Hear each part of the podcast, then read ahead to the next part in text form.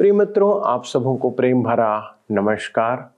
आप इस समय सत्यवचन कार्यक्रम देख रहे हैं और मैं आप सबका इस कार्यक्रम में हार्दिक स्वागत करता हूँ। सत्यवचन में हम जगत के सृष्टिकर्ता परमेश्वर के बारे में जो बर्ताव वह मानव जाति से करता है उसका बाइबल आधारित अवलोकन करते हैं, क्योंकि बाइबल परमेश्वर का वचन है। उसने इसके माध्यम से अपनी बातों को मानव जीवन पर प्रकट किया है। ये पुस्तक केवल मनुष्य के लिए लिखी गई है। हमारे क्रमबद्ध अध्ययन श्रृंखला में अय्यूब की पुस्तक का अध्ययन करते हुए आज उसकी अंतिम कड़ी का अध्ययन हम करेंगे। अय्यूब अपने आप को बहुत कुछ समझता था। वह अपने को खराई से चलने वाले व्यक्ति के रूप में जानता और मानता था। उसके मित्र भी उसकी मदद नहीं कर पाए और इसलिए परमेश्वर स्वयं आंधियों में से होकर उससे सवाल करता है जिसका उसके पास कोई उत्तर नहीं था। आइए हम उसके जीवन से सीखें ताकि हम भी अय्यूब के समान व्यवहार ना करें, परंतु हमारे जीवन से परमेश्वर को महिमा मिले जिसके लिए आप और मैं बनाए गए हैं। आइए अध्ययन में आगे बढ़ें। मित्रों, आज हम अय्यूब की पुस्तक के अंतिम भाग में पहुंच गए हैं, तो आइए हम अपने अध्ययन में आगे बढ़ें। अय्यूब की पुस्तक 38 अध्याय उसके 5 और 6 पद में लिखा है, उसकी नाप किसने ठहराई, क्या तू जानता है? उस पर किसने सूत खींचा? उसकी नींव कौन सी वस्तु पर रखी है, या किसने उसके कोने का पत्थर बिठाया? अय्यूब की पुस्तक उस युग की है जब धर्मशास्त्र का वचन लिखा नहीं गया था। परमेश्वर अय्यूब के साथ वहां से आरंभ करता है जहां वह है, उसके सृजन का समय। पौलुस ने भी इसी स्थान से आरंभ किया था जब उसने मनुष्य पर परमेश्वर के प्रकाशन की चर्चा की। रोमियो की पत्री 1 अध्याय उसके 18 से 20 पद में परमेश्वर का क्रोध तो उन लोगों की सब अभक्ति और अधर्म पर स्वर्ग से प्रकट होता है जो सत्य को अधर्म से दबाए रखते हैं, इसलिए कि परमेश्वर के विषय में ज्ञान उनके मनों में प्रकट है, क्योंकि परमेश्वर ने उन पर प्रकट किया है। क्योंकि उसके अनदेखे गुण अर्थात उसकी सनातन सामर्थ और परमेश्वरत्व जगत की सृष्टि के समय से उसके कामों के द्वारा देखने में आते हैं, यहाँ तक कि वे निरुत्तर हैं। यह हमारे लिए अत्यधिक महत्वपूर्ण है कि परमेश्वर उस युग में अय्यूब से वरन सब मनुष्यों से सृष्टि के माध्यम से बात करता था। वे सृष्टि के अत्यधिक निकट थे और उस समय नास्तिकवाद नहीं था, उस समय बहुदेववाद था। वे सृष्टिकर्ता की अपेक्षा सृष्टि की उपासना करते थे। रोमियो के पत्र 1 अध्याय उसके 21 से 23 पद में पौलुस यही तो कहता है। मैं यहाँ अपने विचार व्यक्त करना चाहता हूँ जो सृष्टि संसार से संबंधित है। रोमियो के पत्र में पौलुस लिखता है कि सृष्टि परमेश्वर के व्यक्तित्व, उसके सामर्थ्य, उसकी बुद्धि का वर्णन करती है। सृष्टि हमारे परमेश्वर की महानता प्रकट करती है। तू कैसा महान है! परमेश्वर कहता है कि वह सृजनहार है और वह सब कुछ जानता है जो मनुष्य नहीं जानता। अय्यूब 38 के 7 पद में लिखा है, जबकि भोर के तारे एक संग आनंद से गाते थे और परमेश्वर के सब पुत्र जय जयकार करते थे। सच तो यह है कि परमेश्वर की सृष्टि में मनुष्य हाल ही का आगंतुक है। मनुष्य की रचना से पूर्व सृष्टि में आनंद व्याप्त था। मेरे मित्रों, यदि आप परमेश्वर की संतान हैं तो आपका जीवन आनंद से भरा होगा। परमेश्वर चाहता है कि आपका जीवन आनंद से पूर्ण हो। इफिसियों की पत्र 1 अध्याय के 3 पद में पौलुस लिखता है, हमारे प्रभु यीशु मसीह के परमेश्वर और पिता का धन्यवाद हो। धन्यवाद का अर्थ है आनंद। परमेश्वर आनंद से भरा है और वह चाहता है कि हम भी आनंद से भरे रहें। मैं आशा करता हूं कि परमेश्वर का यह आनंद आपका है। वह यही चाहता है। मेरे मित्रों, परमेश्वर और अय्यूब के बीच वार्तालाप अभी समाप्त नहीं हुआ है, परंतु ये 2 पद अति रोचक हैं।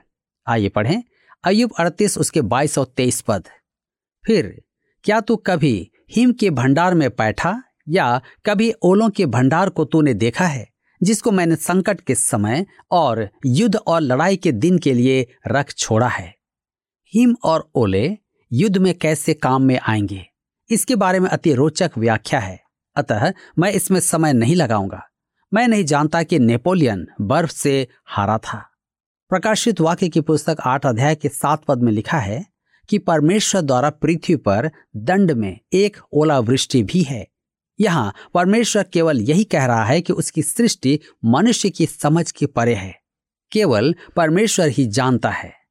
अब वह सितारों के बारे में चर्चा करता है। अय्यूब 38 उसके 31 से 33 पद में लिखा है, क्या तू कचपचिया का गुच्छा गूंथ सकता या मृगशीरा के बंधन खोल सकता है? क्या तू राशियों को ठीक ठीक समय पर उदय कर सकता या सप्तऋषि को साथियों समेत लिए चल सकता है? क्या तू आकाशमंडल की विधियां जानता और पृथ्वी पर उनका अधिकार ठहरा सकता है? हम आकाश में चमकते सितारों के बारे में क्या जानते हैं? मैं यह तो नहीं जानता प्राचीन युग का मनुष्य इस विषय में कितना ज्ञान रखता था, परंतु स्पष्ट है कि वे बहुत कुछ जानते थे। मिस्र के विद्वान सूर्य की दूरी का सही ज्ञान रखते थे। इसका अर्थ है कि उनका ज्ञान ऊंचाइयों पर था। क्या आपने परमेश्वर को सृष्टि के द्वारा जाना है? क्या आप सृष्टि द्वारा वास्तव में परमेश्वर को जान सकते हैं? मेरे विचार में परमेश्वर अय्यूब को स्पष्ट समझा रहा है कि सृष्टि उसकी महानता का वर्णन करती है। मनुष्य सृष्टि के द्वारा परमेश्वर को जान सकता है, परंतु उद्धार नहीं पा सकता। मेरे प्रियो, अध्याय 38 में परमेश्वर के लिए कहा गया है कि वह सृष्टि द्वारा प्रकट है, और अध्याय 39 में परमेश्वर को सृष्टि का संभालने वाला कहा गया है। यह आज भी उसकी सृष्टि द्वारा उसका प्रगटीकरण है। अय्यूब 39 अध्याय के 1 पद में लिखा है, क्या तू जानता है कि पहाड़ पर की जंगली बकरियां कब बच्चे देती हैं या जब हरिणियां बियाती हैं तब क्या तू देखता रहता है? परमेश्वर प्रकृति का परमेश्वर है। आज प्रकृति की घटनाएं इसलिए घटती हैं कि परमेश्वर उन्हें होने देता है। परमेश्वर के बिना प्रकृति मृतक है। न बसंत ऋतु, न पतझड़, न ठंड, न आंधी। जगत की सब गतिविधियां रुक जाएंगी। यदि सृष्टिकर्ता और संरक्षक ना हो तो सब कुछ थम जाएगा। इस पर विचार करें। परमेश्वर अय्यूब से यही कहना चाहता है। वह अपनी महानता प्रकट कर रहा है। अय्यूब 40 उसके 1 से 2 पद में लिखा है, फिर यहोवा ने अय्यूब से यह भी कहा, क्या जो बकवास करता है वह सर्वशक्तिमान से झगड़ा करे? जो परमेश्वर से विवाद करता है वह इसका उत्तर दे। अय्यूब, क्या तू परमेश्वर को शिक्षा दे सकता है? सच तो यह कि अय्यूब, तूने जो भी कहा वह अज्ञान की बातें थी। वह परमेश्वर को निर्देश देने का प्रयास कर रहा था जिसके योग्य वह है ही नहीं। वह अज्ञानता का प्रदर्शन कर रहा था। अब परमेश्वर अय्यूब से प्रश्न करता है। अय्यूब की पुस्तक 40 उसके 3 से 5 पद में, तब अय्यूब ने यहोवा को उत्तर दिया, देख मैं तो तुच्छ हूं, मैं तुझे क्या उत्तर दूं? मैं अपनी उंगली दांत तले दबाता हूं। एक बार तो मैं कह चुका परंतु कुछ न कहूंगा, हाँ 2 बार भी मैं कह चुका परंतु अब कुछ और आगे न बढ़ूंगा। अय्यूब कहता है, मुझे चुप रहना था। अब मैं समझ रहा हूं कि मैं व्यर्थ की बातें कर रहा था। क्या यह वही मनुष्य है जो कह रहा था कि कुछ भी हो वह अपनी सत्यनिष्ठा बनाए रखेगा? क्या यह वही मनुष्य है जो कह रहा था कि वह एक धर्मी जन है, इसलिए परमेश्वर के साथ ही कुछ अनुचित है कि उसने अय्यूब को दंड दिया? अब यही पुरुष कहता है कि वह व्यर्थ की बात कर रहा था। किसी ने कहा है कि यदि हम अपने आप को वैसा देख पाए जैसा परमेश्वर हमें देखता है तो हम स्वयं से घृणा करने लगेंगे। जब हम परमेश्वर की उपस्थिति में जाएंगे तब हम स्वीकार करेंगे कि हम निकम्मे हैं। मेरे प्रियो, परमेश्वर के इस प्रगटीकरण का अय्यूब पर 3 गुना प्रभाव पड़ा। परमेश्वर के साथ उसका संबंध, स्वयं के साथ संबंध और अपने मित्रों के साथ उसके संबंध पर। उसने ज्ञान से रहित बातें की। उसके वचन निर्बुद्धि के थे। अब वह सोच रहा था कि मुंह बंद रखना तो अच्छा था। वह चुप हो जाता और मुंह पर हाथ रख लेता है। हम अय्यूब 40 उसके 6 से 8 पद में पढ़ते हैं, तब यहोवा ने अय्यूब को आंधी में से यह उत्तर दिया, पुरुष के समान अपने कमर बांध ले। मैं तुझसे प्रश्न करता हूं और तू मुझे बता, क्या तू मेरा न्याय भी व्यर्थ ठहराएगा? क्या तू आप निर्दोष ठहरने की मनसा से मुझको दोषी ठहराएगा? मेरे प्रियो, आंधी अपनी चरम सीमा पर है और परमेश्वर आंधी में से कहता है, क्या तुम मुझे अन्यायी कहता है? परमेश्वर अन्यायी हो ही नहीं सकता।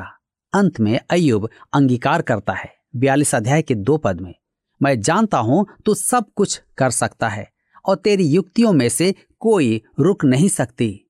अय्यूब को अभी बहुत दूर चलना है। अय्यूब आगे बढ़ रहा है। वह स्वयं को नहीं जानता था, परंतु अब वह इतना तो जान गया है कि वह पतित है। मनुष्य को कब यह बोध होता है कि वह बहुत दूर निकल गया है? यह परमेश्वर के निकट आने में अय्यूब का पहला कदम है। परमेश्वर फिर सृष्टि द्वारा अय्यूब से कहता है, अय्यूब देख, चारों ओर देख, बहुत सी बातें हैं जो तू नहीं जानता। तू मुझे और इस जगत के मेरे नैतिक प्रबंध का न्याय कैसे करने चला है? आज भी लोग बेवकूफ़ी की बातें करते हैं। मैंने विश्वासियों के मुंह से परमेश्वर के बारे में मूर्खता की बातें सुनी हैं। मेरे मित्रों, हमें अत्यधिक सावधान रहना है कि हम परमेश्वर के बारे में क्या कहते हैं। हमारे शब्द वचन के संदर्भ तक ही सीमित रहें। अय्यूब की अज्ञानपूर्ण बातों से प्रकट है कि वह परमेश्वर को नहीं जानता था। जब परमेश्वर से उसका साक्षात्कार होता है, तब वह और भी प्रश्न पूछता है। उद्धार है, चंगाई है, उद्धार है, चंगाई है, रिहाई है, ये सुनो। उद्धार है, चंगाई है, रिहाई है, सुना। उद्धार है, चंगाई है, रिहाई है, सुना। होए सुना, होए सुना,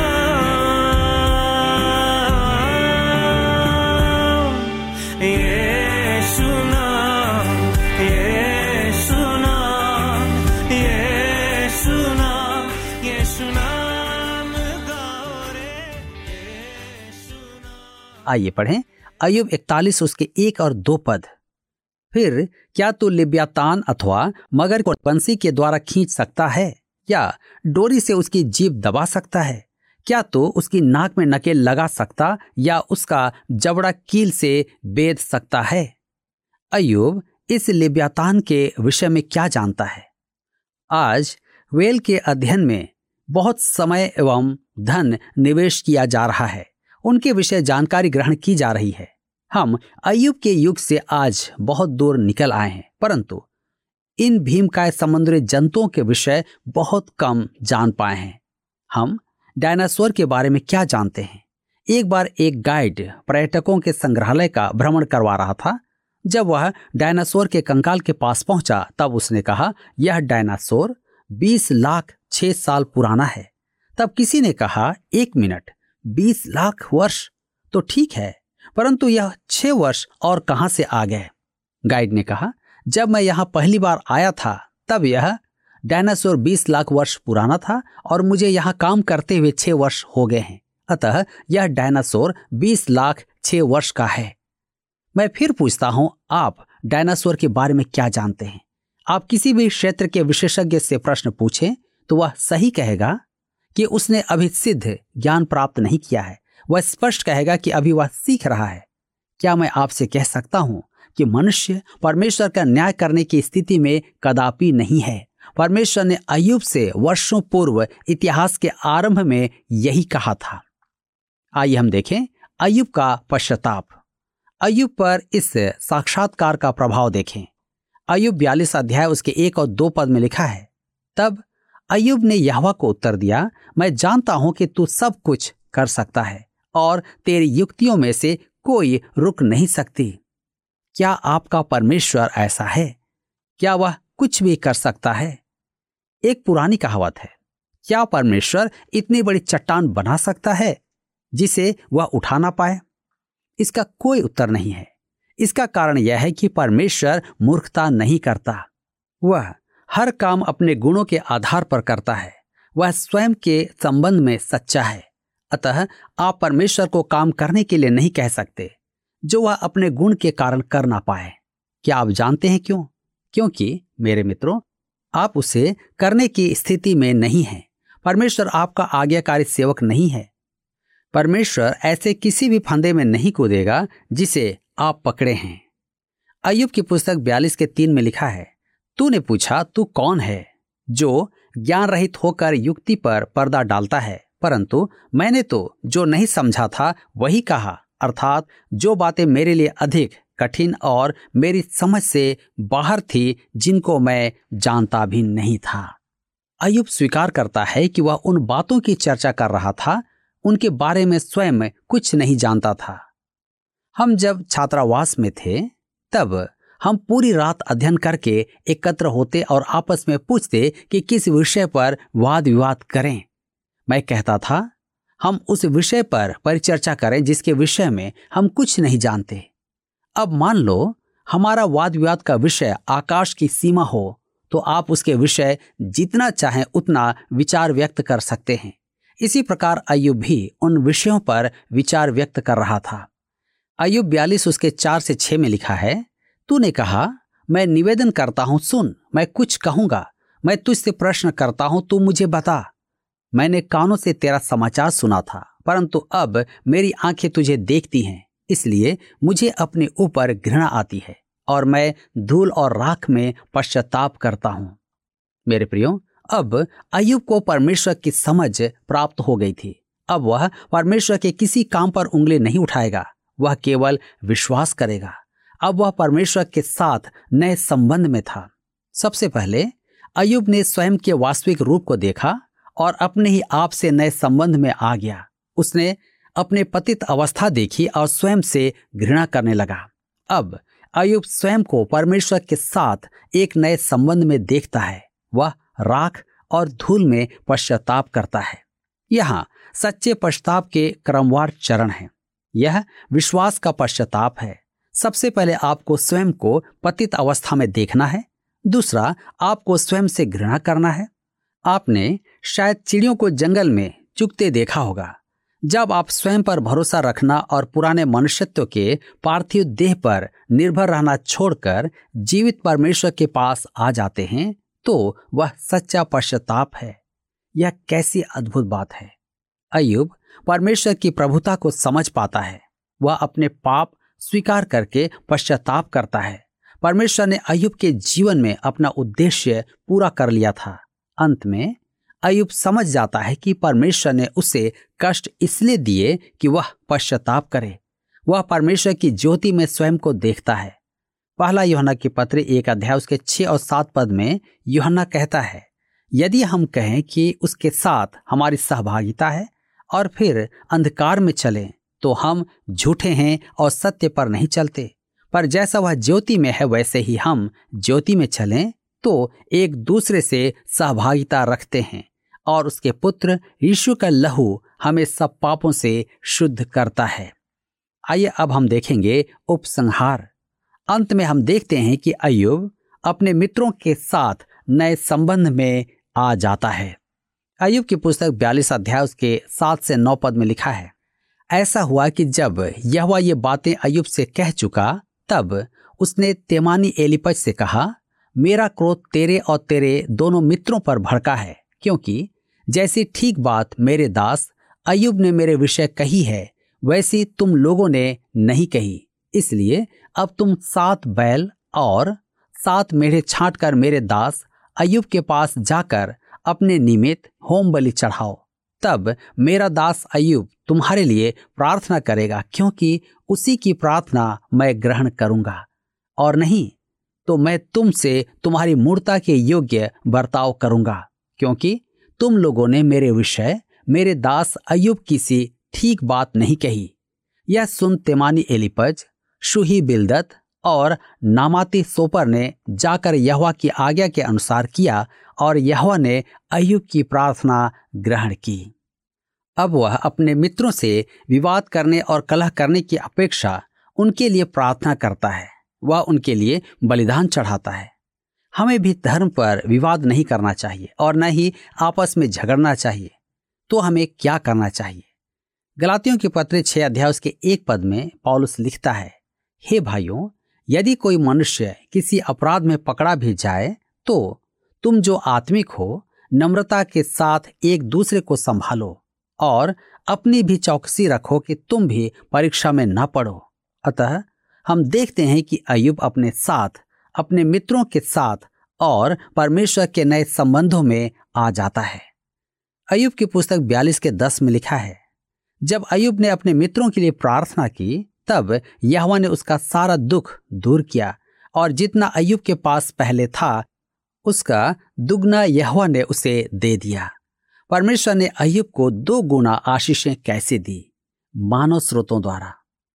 अय्यूब 42:11 में लिखा है, तब उसके सब भाई और सब बहनें और जितने पहले उसको जानते पहचानते थे उन सबों ने आकर उसके यहाँ उसके संग भोजन किया और जितनी विपत्ति यहोवा ने उस पर डाली थी उस सब के विषय उन्होंने विलाप किया और उसे शांति दी और उसे 1-1 सिक्का और सोने की 1-1 बाली दी। वह इसी प्रकार आरंभ करता है, उसके मित्रों ने उसे आरंभ में सहायता की और मेरा विश्वास करें, अय्यूब एक सफल व्यापारी था। परमेश्वर ने उसे उसकी पूर्व संपदा का 2 गुना लौटा दिया। अय्यूब 42:12-13 पद में लिखा है, यहोवा ने अय्यूब के बाद के दिनों में उसके पहले के दिनों से अधिक आशीष दी और उसके 14,000 भेड़ बकरियां, 6,000 ऊँट, 1,000 जोड़ी बैल और 1,000 गदहियां हो गईं। उसके 7 बेटे और 3 बेटियां भी उत्पन्न हुईं। मेरे मित्रों, उसका पशुधन 2 गुना हो गया था और लिखा है कि उसके पास 7 पुत्र पुत्रियां थे। अब कोई कहेगा परमेश्वर ने संतान तो उसे 2 गुना नहीं दी, उसने दी। अय्यूब के पुत्र पुत्रियां जो मर गए थे वे मरणोपरांत जीवित थे, वे उसके बच्चों में ही गिने जाएंगे। वह आज भी उन सब के साथ है। हम अपने मृतक परिजनों को खो नहीं देते। डॉक्टर वर्नन मैगी कहते हैं, मेरी भी एक पुत्री वहाँ है। मैं कहता था मेरे पास 2 पुत्रियां हैं। लोग यहाँ वहाँ देखते परंतु उन्हें केवल एक ही पुत्री दिखाई देती। वे सोचते होंगे कि मैं पागल हूँ, परंतु मेरी एक पुत्री स्वर्ग में है। मुझे यदि चिंता है तो केवल उस पुत्री की जो पृथ्वी पर है। अय्यूब 42:14-15 में लिखा है, इनमें से उसने जेठी बेटी का नाम यमीमा, दूसरी का कसिया और तीसरी का केरेन-हप्पूक रखा। उस सारे देश में ऐसी स्त्रियां कहीं न थी जो अय्यूब की बेटियों के समान सुंदर हो और उनके पिता ने उनको उनके भाइयों के संग ही संपत्ति दी। यदि आप अपनी आने वाली पुत्री के लिए एक नाम सोच रहे हैं तो मैं सुझाव देता हूं, आप उसका नाम यमीमा या कसिया या केरेन-हप्पूक रखें। अय्यूब की पुस्तक 42:16-17 पद जो अंतिम है, यहाँ लिखा है, इसके बाद अय्यूब 140 वर्ष जीवित रहा और 4 पीढ़ी तक अपना वंश देखने पाया। अंत में अय्यूब वृद्धावस्था में दीर्घायु होकर मर गया। मेरे प्रियो, लिखा है कि इसके बाद अय्यूब 140 वर्ष जीवित रहा, उसने अपनी 4 पीढ़ियां देखी। इसका अर्थ है कि वह पितरों के युग का था। तो उसकी मृत्यु कब हुई? अय्यूब वृद्धावस्था में दीर्घायु होकर मर गया। मेरे प्रियो, आज यहाँ पर इस पुस्तक का अध्ययन समाप्त होता है। मुझे आशा है कि आपने अय्यूब की पुस्तक से अवश्य ही अपने जीवन में आत्मिक लाभ प्राप्त किया है। पिछले प्रश्न का उत्तर है बी, यीशु मसीह। अय्यूब के समान आज संसार के सभी मनुष्यों को एक बिचवई की आवश्यकता है जो यीशु मसीह है।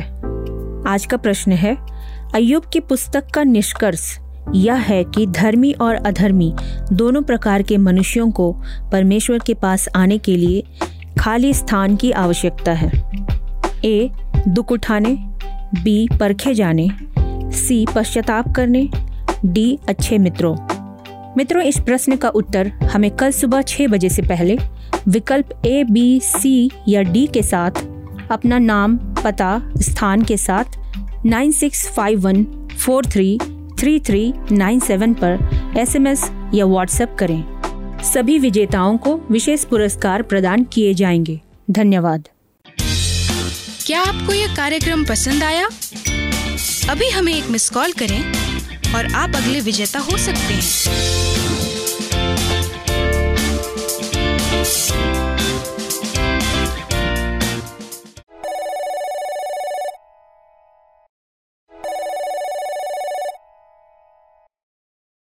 तो मित्रों, यहां पर आज हम अय्यूब की पुस्तक का अध्ययन समाप्त कर रहे हैं। मुझे विश्वास है कि इस अध्ययन के द्वारा आपको जरूर अनेक आशीषें मिली होंगी। आप अपनी आशीषों को हमारे साथ अवश्य साझा करें। हमें आप सबके जीवन की आत्मिक उन्नति के बारे में जानकर बहुत खुशी होगी।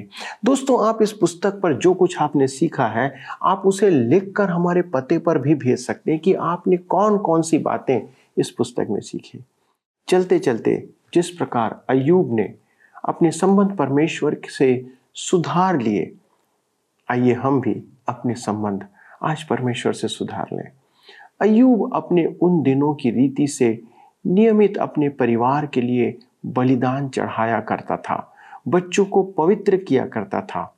आज हमारे बीच में परमेश्वर का वचन है, इसके नियमित अध्ययन को आप सुनिश्चित करें कि परमेश्वर से कोई प्रश्न करने की आवश्यकता आपको ना पड़े और परमेश्वर भी हमसे कोई सवाल ना पूछे।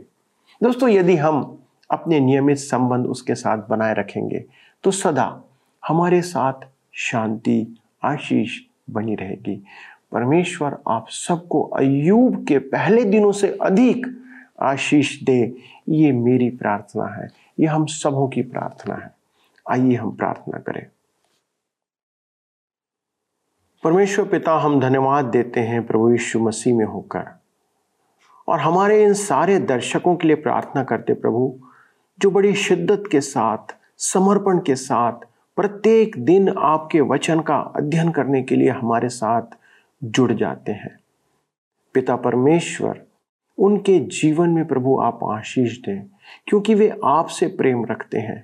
उनकी सहायता करें प्रभु कि ये शिक्षाएं उनके जीवन के लिए एक आत्मिक शिक्षा बनी रहे और वे किसी भी प्रकार की गलती का जीवन ना जिए, परंतु वचन के अनुसार प्रतिदिन जीवन व्यतीत करते रहें। पिता, हमारी प्रार्थना है एक बार फिर हमारे सारे दर्शकों पर आपका अनुग्रह हो, और हम ऐसी विनती करते प्रभु कि जो आशीषें आपने अय्यूब को आरंभ में दी थी, उससे बढ़कर आशीष इनके जीवन के लिए आप दें कि वे पारिवारिक तौर पर, आत्मिक तौर पर, शिक्षा के क्षेत्र में, धार्मिक तौर पर, आध्यात्मिक तौर पर, वचन की शिक्षा में प्रभु जी, धन और संपत्ति में प्रभु जी, हर एक बातों में प्रभु, उनके पति पत्नी के आत्मिक संबंधों के बारे में, सब में प्रभु आप उत्तम आशीष हमारे इन दर्शकों को प्रदान करें, जिसे हम हमारे उद्धारकर्ता यीशु नासरी के नाम से मांगते हैं। आमीन। दोस्तों, इस अध्ययन के द्वारा से जो आशीषें आपने प्राप्त की, आप उसे हमारे साथ साझा कर सकते हैं। मेरा निवेदन है कि आप एक पत्र लिखकर हमें इस बात को सूचित करें कि कौन कौन सी आशीषें आपने प्राप्त की हैं।